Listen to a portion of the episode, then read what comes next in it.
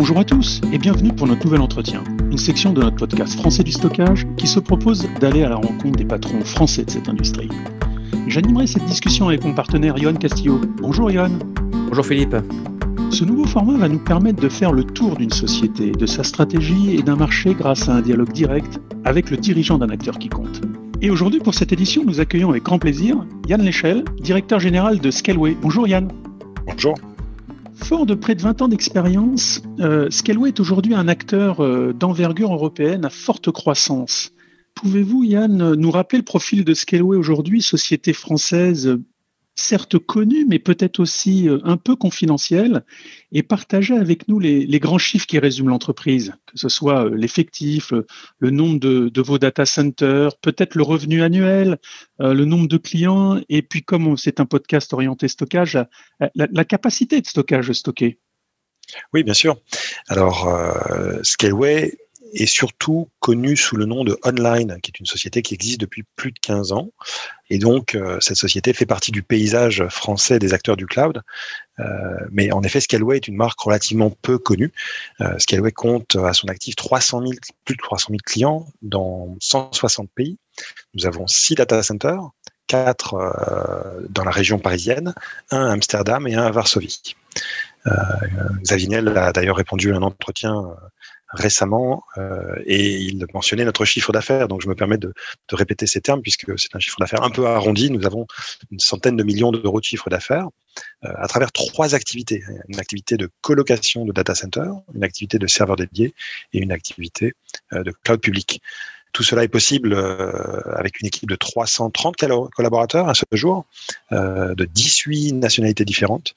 Et nous avons eu euh, le privilège de pouvoir accueillir 100 nouveaux collaborateurs en, 2020, malgré la pandémie. et donc cette société, historiquement online et aujourd'hui prénommée Scaleway, est une filiale du groupe Iliad, qui est une société française cotée en bourse et qui est la maison mère de Free, que tout le monde connaît bien en France. Alors merci Yann pour cette euh, introduction. Si on zoome un petit peu, alors on sait qu'aujourd'hui le cloud est un, est, environnement euh, extrêmement concurrentiel avec euh, bien sûr tous les, géants du cloud que l'on connaît qui viennent de différents pays du monde, mais aussi bien sûr des acteurs européens et plus régionaux français tels que Scaleway. Est-ce que vous pouvez nous, nous en dire un peu plus sur le positionnement de Scaleway dans ce paysage cloud? Et aujourd'hui quels sont les services proposés par l'entreprise? Quelque part, Scaleway est un acteur un petit peu différent euh, des autres, euh, des plus grands comme des, moins grands. Euh, on est le, seul ou un des rares acteurs à combiner ces trois activités symbiotiques, les data centers, les serveurs dédiés et le cloud public, qui correspondent à différents degrés d'intégration du, cloud et différents degrés de maturité aussi de, de, ces intégrations et de cette évolution vers euh, une, approche beaucoup plus dynamique dans la manière de stocker ces données, par exemple, ou de faire du calcul euh, distribué. nous sommes surtout un acteur local, ancré dans le tissu de notre société française et européenne. Les capitaux sont français, la société a été créée par un entrepreneur français au sein du groupe Iliad lui-même, créé par un entrepreneur français. Nous sommes membres cofondateur et, et, membre du comité de direction de Gaia X, qui est une initiative européenne. Euh, et de par toute notre infrastructure et notre localisation, nous avons euh, et notre approche, en tout cas, qui est une approche très indépendante, euh, nous permet de prétendre et d'offrir une, souveraineté absolue, en tout cas, à travers toute notre stack logiciel et notre infrastructure. Euh, on parle de souveraineté euh, numérique. Euh, il s'agit en fait surtout d'indépendance stratégique d'un point de vue du territoire. Donc ça, c'est un petit peu ce qui nous distingue des autres acteurs. Alors c'est vrai qu'on est plus petit, mais aujourd'hui, on peut constater que le cloud arrive à un seuil de maturité. Et pour pouvoir prétendre, eh bien, il faut offrir un certain nombre de services, notamment dans le cloud public, une quarantaine de produits, et c'est le cas aujourd'hui. Donc si je, je distingue un petit peu chaque partie de notre offre, la colocation, euh, qui fait que, puisque nous possédons nos propres data centers, euh, nous avons la possibilité de, euh, de co-héberger des clients tiers qui viennent avec leur machine. Et nous avons parmi nos clients certains des plus prestigieux acteurs du cloud, dont des concurrents. L'activité de serveur dédié, une offre de qualité riche. Nous venons de lancer d'ailleurs la dernière génération, génération 7 avec des, des, processeurs extrêmement puissants, des configurations massives et jusqu'à 25 gigas de bande passante. donc ça, c'est très intéressant pour les acteurs qui ont besoin du bare metal, hein, de, la machine en puissance brute mais ce sont à eux de gérer cette, capacité. Et enfin, l'offre cloud public, qui est euh, la plus moderne et la plus complexe puisqu'elle vient avec un écosystème de 40 produits. On parlera de stockage juste après, mais dans les 40 produits, on a évidemment les, instances virtuelles, on a euh, du load balancer, on a euh, des bases de données managées. La plus petite instance, par exemple, euh, s'appelle Stardust et c'est celle qui a la meilleure performance au monde selon Mercato. Et donc, elle coûte quelques pouillèmes d'euros par heure et donc moins de 2 euros hein, par, par mois, ce qui permet de commencer à travailler ces sujets du cloud jusqu'à la plus puissante au monde en bare metal qui s'appelle la Ultimate Performance. Euh, donc voilà, on a une gamme extrêmement étoffée de produits euh, qui permettent aux développeurs de, euh, de s'intéresser et de faire du euh, lift and shift hein, pour développer euh, et basculer leur activité dans le cloud. Alors, on propose tout ça de manière très intégrée, mais notre approche est extrêmement pragmatique. C'est-à-dire que l'objectif n'est pas de rattraper les GAFAM, euh, dans le sens où euh, l'idée serait éventuellement de prétendre à une place numéro 1, numéro 2. Non, c'est pas du tout le sujet. Le sujet, c'est plutôt d'offrir une offre qui correspond aux attentes des clients euh, qui sont des cloud natives et qui ont besoin des éléments de base euh, à un tarif qui est raisonnable, qui est maîtrisé, euh, et avec des protocoles qui sont standards. Et donc, notre parti pris, c'est de s'appuyer sur les standards du marché. Et on parlera tout à l'heure euh, de, de, ces protocoles, notamment en stockage. Donc, on est compatible S3. C'est précisément euh, le protocole qu'utilise euh, Amazon, AWS, dans son stockage. Et à l'inverse, côté container, on utilise Kubernetes. en tout cas, on propose Kubernetes comme orchestrateur. Voilà. Donc c'est un petit peu cette, approche de cloud alternatif euh, qui est audacieux dans, son approche et euh, qui permet d'ailleurs un, usage multi-cloud euh, sans, sans verrouillage, puisqu'on utilise des protocoles plutôt standards, en tout cas adoptés par le marché. Et la différence aussi par rapport à certains acteurs, c'est que nous maîtrisons notre stack de bout en bout. C'est notre technologie, notre logiciel, ce qui nous donne une, une capacité euh, euh, et une vélocité d'innovation assez, assez forte. Enfin, petit détail, nous sommes un des acteurs les plus euh, consciencieux sur les aspects de la consommation d'énergie et euh, on a commencé à, à, dévoiler des chiffres en toute transparence parce que nous souhaitons et nous sommes déjà parmi les plus efficients. Euh, et euh, donc, il n'y a pas de raison qu'on ne soit pas transparent pour que tout le monde soit conscient de, de l'impact énergétique lorsqu'il consomme chez nous. Voilà, on parlera des indicateurs PUE et on a un data center qui est absolument remarquable euh, en consommation énergétique, c'est-à-dire qu'il consomme beaucoup, beaucoup moins, jusqu'à 40% moins que les autres data centers. Merci beaucoup Yann pour ces informations qui sont extrêmement intéressantes. Vous avez raison, cette notion d'environnement est, vraiment importante, je pense, surtout au vu des, activités euh, que, vous proposez. Alors, moi, j'aimerais tout de même faire un, un, petit zoom encore un peu plus, loin sur la partie stockage. Est-ce que vous pouvez, en, quelques mots, un petit peu nous, décrire les, les services pour la partie stockage euh, offerts par Scaleway, justement? Oui, alors je, pense que la question est plutôt orientée vers euh, ce qu'on appelle Scaleway Elements, qui est notre écosystème euh, cloud public. Euh, on peut brièvement parler de la partie serveur dédié. Évidemment, quand on, commande un serveur dédié, eh bien, ce serveur dédié vient avec des disques fournis par défaut, et on peut même commander d'autres disques. Donc là, on parle de capacité brute qui correspond exactement à la taille du disque. et donc, c'est à c'est au client d'organiser son stockage, d'organiser ses backups euh, sur ces systèmes-là. Et on a aussi les systèmes de backup fournis avec les serveurs dédiés.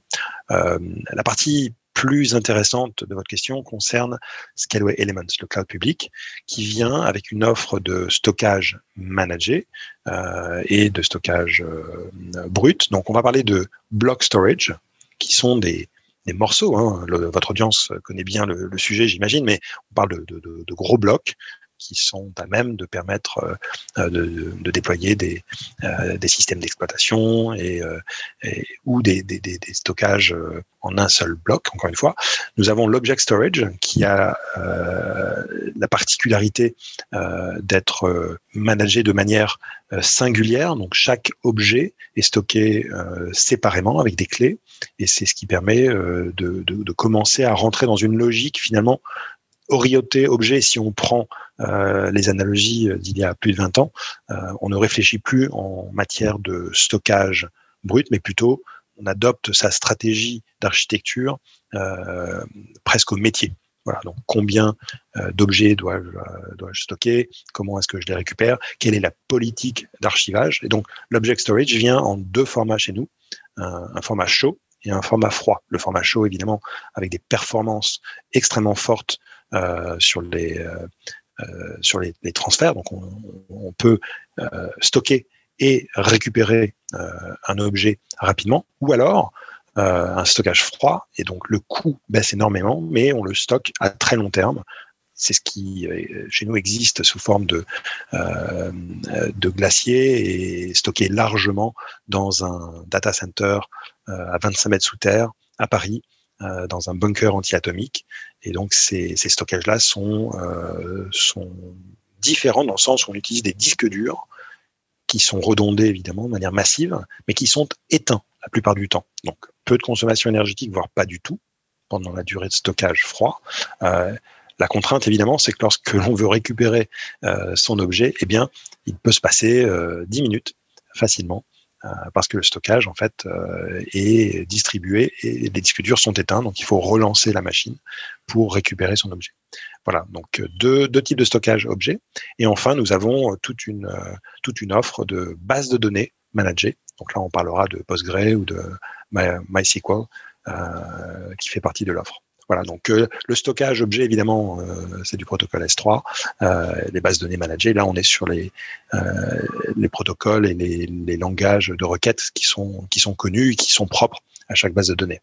En total, on stocke chez nous 12 pétaoctets, pour donner un ordre de grandeur. Très bien. avant qu'on rentre un petit peu dans le détail que, que, vous avez commencé à aborder, quel est le profil des clients qui, retiennent Scaleway? Quels sont euh, justement les, arguments ou points forts qui euh, finalement les dirigent euh, vers Scaleway et qui finalement confortent ce choix? Et, donc, en, un mot, pourquoi ils choisissent Scaleway et pas les autres hein? Surtout que sur le territoire français, on a quelques noms qui peuvent venir en tête. Euh, étant plutôt un acteur, comme vous disiez, euh, très spécialisé, de relative petite taille, régional, mais euh, expert dans son domaine. Alors, est-ce que j'ai bien fait le résumé? Oui, mais quelque part, justement, puisqu'on est un peu confidentiel et que, et que le nom de Scaleway n'est pas connu de tous, j'aurais tendance à dire que ceux qui ne nous ont pas choisis sont ceux qui ne nous ont pas essayés. donc, euh, donc, il n'y a plus qu'à essayer. Euh, donc, j'invite votre audience à, à, créer un compte. C'est assez simple. L'interface est reconnue comme étant euh, merveilleuse interface utilisateur, mais l'expérience utilisateur aussi. Euh, nos outils sont, parfaitement bien réfléchis euh, et aident les développeurs à se concentrer sur euh, le plus important, c'est leur développement applicatif qui compte. Donc l'interface est, merveilleuse, les outils command line, les outils d'API euh, permettent de faire énormément de choses, mais j'aurais tendance à dire que si l'on cherche de la performance, que l'on cherche un prix raisonnable et, par exemple, on a du, du, du, freemium, hein, on offre 75 gigas euh, euh, en classe standard euh, et 75 gigas pour les premiers gigas dans la classe glacier. on n'a pas de coût par requête. le transfert des données de la classe standard vers la classe glacier, par exemple, c'est entièrement gratuit. Donc, on a des, des des, des, offres qui sont euh, généreuses de ce point de vue. Euh, les tarifs sont compétitifs et le, le transfert euh, est largement offert dans la majorité des cas. mais surtout, contrairement à certains de nos concurrents, nous ne proposons pas de, de pack. C'est la consommation à l'utilisation et à l'usage en tout cas qui est intéressant. la chose qui nous démarque par rapport à certains collègues en France, les acteurs du cloud sont, sont forts, on peut le reconnaître. Il y a plusieurs acteurs du cloud en France et qui sont rares en Europe. Mais ce qui nous distingue, c'est que notre S3 est natif. Euh, nous ne dépendons pas d'OpenStack nous ne dépendons pas de, couches intermédiaires, ce qui améliore nos performances de manière générale euh, et surtout qui est un témoignage de notre approche euh, radicale avec des choix d'adopter finalement le standard du concurrent numéro un, c'est-à-dire AWS. Voilà. Mercato, Cloud Mercato avait fait une étude et donc son, témoignage est très clair. Hein. Notre stockage a de bonnes performances en termes de bonne bande passante, donc ça c'est très important. Il y a des choses que l'on euh, que l'on fait moins bien, qui sont euh, le nombre de requêtes simultanément, mais euh, on s'améliore chaque semaine, chaque mois, et ça peut être corrigé avec un CDN évidemment. Et au niveau des, du prix, selon Mercato, nous sommes dans les meilleurs. Voilà. Donc, ce sont nos points forts. mais encore une fois, ce qui, ce qui compte, c'est d'avoir une offre qui est qui correspond aux besoins du marché. Et nous estimons que nous, nous apportons concrètement 90%, euh, nous répondons à 90% des besoins. Euh, et ce serait illusoire de dire qu'on pourrait répondre à 100% des besoins. Nous n'avons pas la taille d'AWS, encore une fois. Mais euh, mm. étant en France avec une équipe de 300 personnes, euh, ce que ce que ce qu'a pu faire l'équipe, ce qu'a pu développer l'équipe est tout à fait tout à fait honorable, voire voire merveilleux. Alors, on va rentrer dans des questions un, peu plus techniques. Euh, Yann, vous l'avez abordé. on a compris que le, stockage était avant tout euh, en mode bloc et en mode objet.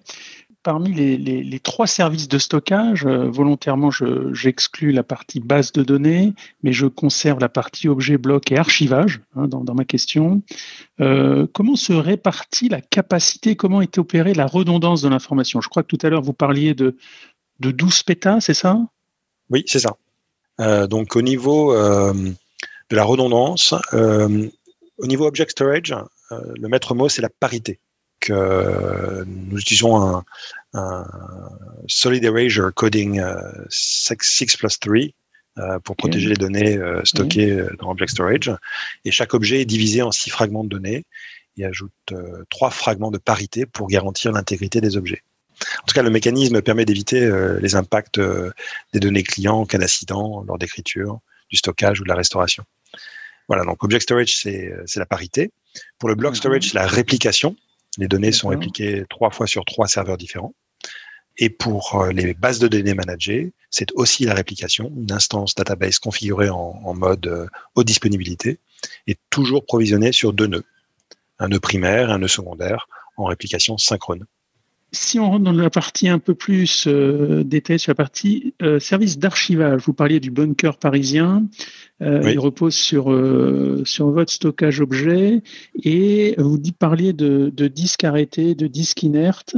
donc il n'y a pas du tout de bande de bande dans la boucle.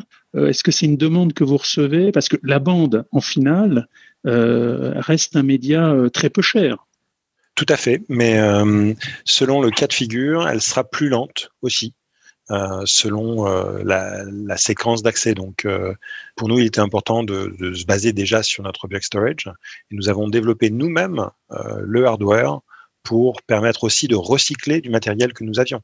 C'est-à-dire que ces disques durs font partie. N'oubliez pas que notre activité de, serveur dédié correspond à, un parc existant de près de plus de 130 000 machines. Hein. Nous avons 130 000 machines, n'oubliez pas. Et donc ces, serveurs historiques ont, tous été fournis avec euh, des disques durs. Euh, donc nous avons un stock et un flux permanent de, disques durs pour alimenter ce parc. Et donc nous avons pu mutualiser. Et comme vous le savez, tout le monde est, très conscient de, l'impact écologique de, tout ce petit euh, univers de, consommation de hardware. Mais euh, en tout cas, ces disques durs euh, font partie d'un tout chez nous et donc on a développé une technologie spécifiquement autour du C14. C'est une approche qui finalement fait de nous peut-être les seuls au monde après Amazon à proposer une classe de stockage glacier, de faire du transit à loisir sur ce genre de, format. Voilà, donc en effet, c'est dans un data bunker parisien et elle est unique en termes de coût par rapport à, cette optimisation. Alors Yann, je, vous propose de s'éloigner un petit peu de la technique euh, et puis de reprendre notre souffle. Et au final, euh, j'avais une question, euh, somme toute, très très importante et je pense qui intéresse beaucoup de monde. Euh, aujourd'hui, pour répondre aux différentes contraintes de vos clients ou aux réglementations européennes, finalement, pouvez-vous nous en dire plus sur la, la manière dont est assurée, gérée la résidence de l'information et en fait, j'ai une seconde question qui est dans un peu dans la continuité, je pense, de celle-ci. Si vous pouviez nous dire quelques mots au sujet de, de Gaia X. Voilà, donc j'ai deux grosses questions en une. oui. Mais je pense que tout cela est lié. Tout à fait. Alors, il y, a une réponse technique déjà. Hein. c'est que lorsqu'on parle de stockage, euh, et quelque part, le mot, du, le mot cloud est trompeur, parce qu'on s'imagine peut-être que les informations sont euh, dans les nuages, dans l'éthéré, c'est-à-dire euh, cet endroit qu'on ne conçoit pas, mais qui est, euh, qui est distant, léger. En réalité, le stockage est, est, parfaitement lourd, il est parfaitement ancré dans un data center qui est, euh, qui est implanté, qui est, géographiquement euh, visible en général, sauf pour notre data bunker qui est sous terre. Mais euh, voilà, les data centers sont des, endroits physiquement implantés et donc assujettis à la région dans laquelle ils sont implantés. En ce qui nous concerne, euh, nous sommes largement français et même parisiens, donc les data centers sont autour de Paris, en tout cas dans la ceinture parisienne. Et euh, à l'exception des deux autres data centers à Amsterdam et à Varsovie, euh, il n'y a que des data centers parisiens. Donc en ce qui nous concerne, nous sommes français. La société est française. Et donc le, le siège social de l'entreprise et même de sa maison mère sont à Paris. Donc nous sommes assujettis aux réglementations françaises. Le client peut choisir la région dans laquelle il choisit de stocker, par exemple, son objet. Euh, puisqu'ils sont redondés, il ne peut pas nécessairement choisir le data center, mais il peut choisir la région. Donc, soit il choisit la région Paris, soit il choisit la région Amsterdam, soit il choisit la, région euh, Varsovie. Euh, donc, pour le client, c'est très simple, très facile. Il a le choix et si c'est un client français ou européen, il a une parfaite maîtrise d'un point de vue physique et d'un point de vue légal puisque la protection de ces données sera inscrite dans sa, dans sa juridiction. À l'inverse, puisque Scaleway est un acteur largement français et 100% européen, alors nous ne sommes pas assujettis au Cloud Act. C'est très important. Ça veut donc dire que les, réglementations extraterritoriales n'ont pas d'impact. Donc on garantit, d'un point de vue des réglementations européennes, euh, la souveraineté des données. Donc Scaleway est un acteur souverain pour les clients français et européens. Euh, enfin, euh, Scaleway est un acteur qui fait partie euh, du paysage et qui fait partie des, activistes sur les sujets de la souveraineté et donc membre fondateur et membre du comité de direction de Gaia X, euh, qui est une qui est une nouveauté pour ceux qui ne connaissent pas, mais qui fait parler de, de lui. Gaia X est une association de droit belge qui regroupe des industriels du cloud pour la fondation de GAIX, qui était une initiative plutôt allemande à l'origine, mais qui finalement a été créée sous euh, l'égide des, euh, des, deux pays, la France et l'Allemagne. Aujourd'hui, il y a 11 membres fondateurs français, 11 membres fondateurs allemands. Et donc, Scaleway fait partie des trois acteurs cloud des 22 membres fondateurs. Il se trouve que les trois acteurs sont français. Voilà. Euh, et donc, dans, dans l'objectif, c'est euh, déjà de mettre un gros coup de projecteur sur le sujet de la data et de la souveraineté de la data, la réversibilité de la data, euh, la transparence des process. Et donc, cette initiative euh, déjà nous fait nous poser des bonnes questions en tant qu'Européens, de questionner la souveraineté, de questionner les process et de, et de mettre en œuvre des data space selon euh, les cas d'usage et selon les industries. Voilà. Donc évidemment, GaiaX est une association assez ouverte qui a pour mandat aussi d'accueillir des acteurs internationaux, mais en tant que membre, les acteurs internationaux ne sont pas invités dans la gouvernance. La gouvernance reste strictement européenne. Euh, c'est une euh, structure collégiale euh, organisée avec des permanents qui sont en train d'être recrutés et qui va développer euh, en mode open source des protocoles et euh, des, euh, réglementations, en tout cas internes, pour, pour fédérer les acteurs du cloud qui viendraient s'inscrire dans GaiaX. Donc le bénéfice sera pour les utilisateurs, pour les clients. Mais évidemment, les acteurs étrangers, comme les Américains par exemple, vont devoir se conformer aux guidelines et recommandations de GaiaX pour obtenir finalement euh, ce, bénéfice d'appartenir euh, à GaiaX pour une meilleure transparence et pour un gain européen. Très bien, je vais, je vais rebondir un petit peu sur, plutôt sur les services stockage, replonger un petit peu dans l'offre. Euh, vous disiez tout à l'heure, Yann, que vous couvriez à peu près 80%, 90%, je crois, des, besoins en stockage, mais il apparaît qu'il y a, et c'est peut-être les 10%, euh, on va dire, euh, manquants d'ailleurs, une absence de, l'accès fichier. Hein. on sait qu'AWS offre EFS et d'autres, GCP File Store, il y a Files, l'offre Files sur Azure. mais finalement, au-delà du bloc euh, de l'objet et, de l'offre d'archives, il n'y a pas d'offre fichier. Ça veut dire que ce n'est pas une demande de vos, de vos clients? Alors, euh, nous n'avons pas pour habitude de dévoiler la roadmap, donc je ne vais pas vous mhm. dire euh, quoi et quand. En revanche, il était évident que le File System as a Service est une brique importante pour nous. elle est sollicitée par certains de nos clients, pas tous. Hein. C'est pour ça qu'on est obligé de, trier un petit peu ce, qui est, ce qui est demandé, et puis surtout ce qui est fondamental, c'est-à-dire que euh, il faut fonctionner euh, strat par strat. Euh, donc aujourd'hui, nous n'avons pas le file system, mais ça ne veut pas dire que nous n'y travaillons pas activement. Voilà. Sur ces sujets-là, en fait, il faut trouver le bon compromis entre le coût et la performance. Euh, et donc, euh, oui, évidemment, nous travaillons très activement sur le file system as a service. Voilà. Très bien. Et c'est vrai que ça, paraît assez euh, naturel, une extension qui qu'on sent, venir. Sur la partie tarifaire maintenant, vous parliez de, coûts et de performance. Comment, comment sont positionnés? Et puis, euh, simplement, si vous pouvez nous indiquer un, prix de teraoctet euh, de stockage par mois, mensuel, donc sur, le stockage objet et, l'archivage, sachant que votre esprit est quand même de facturer le trafic, il me semble. Alors, on va peut-être faire des comparaisons avec des acteurs comme Wasabi, si vous voulez. Oui, j'allais y venir. Wasabi, Airstore, qui justement, peut-être que pour gagner des parts de marché, on choisit de pas facturer le trafic, mais plutôt uniquement la capacité. Alors, quel était votre, quel, est votre, votre parti pris là-dessus? Alors, notre parti pris euh, est aussi lié à notre différence, c'est-à-dire que déjà, nous sommes un acteur euh, qui offre toute une palette de services. Hein. On est un acteur du cloud. Euh, Wasabi est un acteur du stockage. mais notre prix est transparent et tout ça est très très clair et lisible sur notre site web. Euh, donc un terabyte euh, objet standard, ça coûte 10 euros. Euh, Wasabi, pour comparer, est à 6. Mais attention parce qu'il limite le egress en lecture. Wasabi n'est pas fait pour des données fréquemment accédées, donc il ne convient pas du tout pour du stockage web applicatif. Donc c'est ça qui nous distingue. notre pricing nous semble tout à fait raisonnable et on se comparera aussi à AWS qui est, plus cher. Et sinon, côté, euh, côté glacier, euh, un terabyte coûte 2 euros. Voilà. Donc le, le trafic euh, est gratuit lorsqu'on passe par les instances Scaleway. C'est important de le noter. Alors justement, Yann, on Attendez, hein. je, précise, pardon, je précise, le trafic est gratuit. En tout cas, il n'est pas facturé la notion de gratuité, évidemment, euh, est particulière. Il n'est pas offert comme une ligne, mais en tout cas, il n'est pas facturé. C'est bon de le préciser.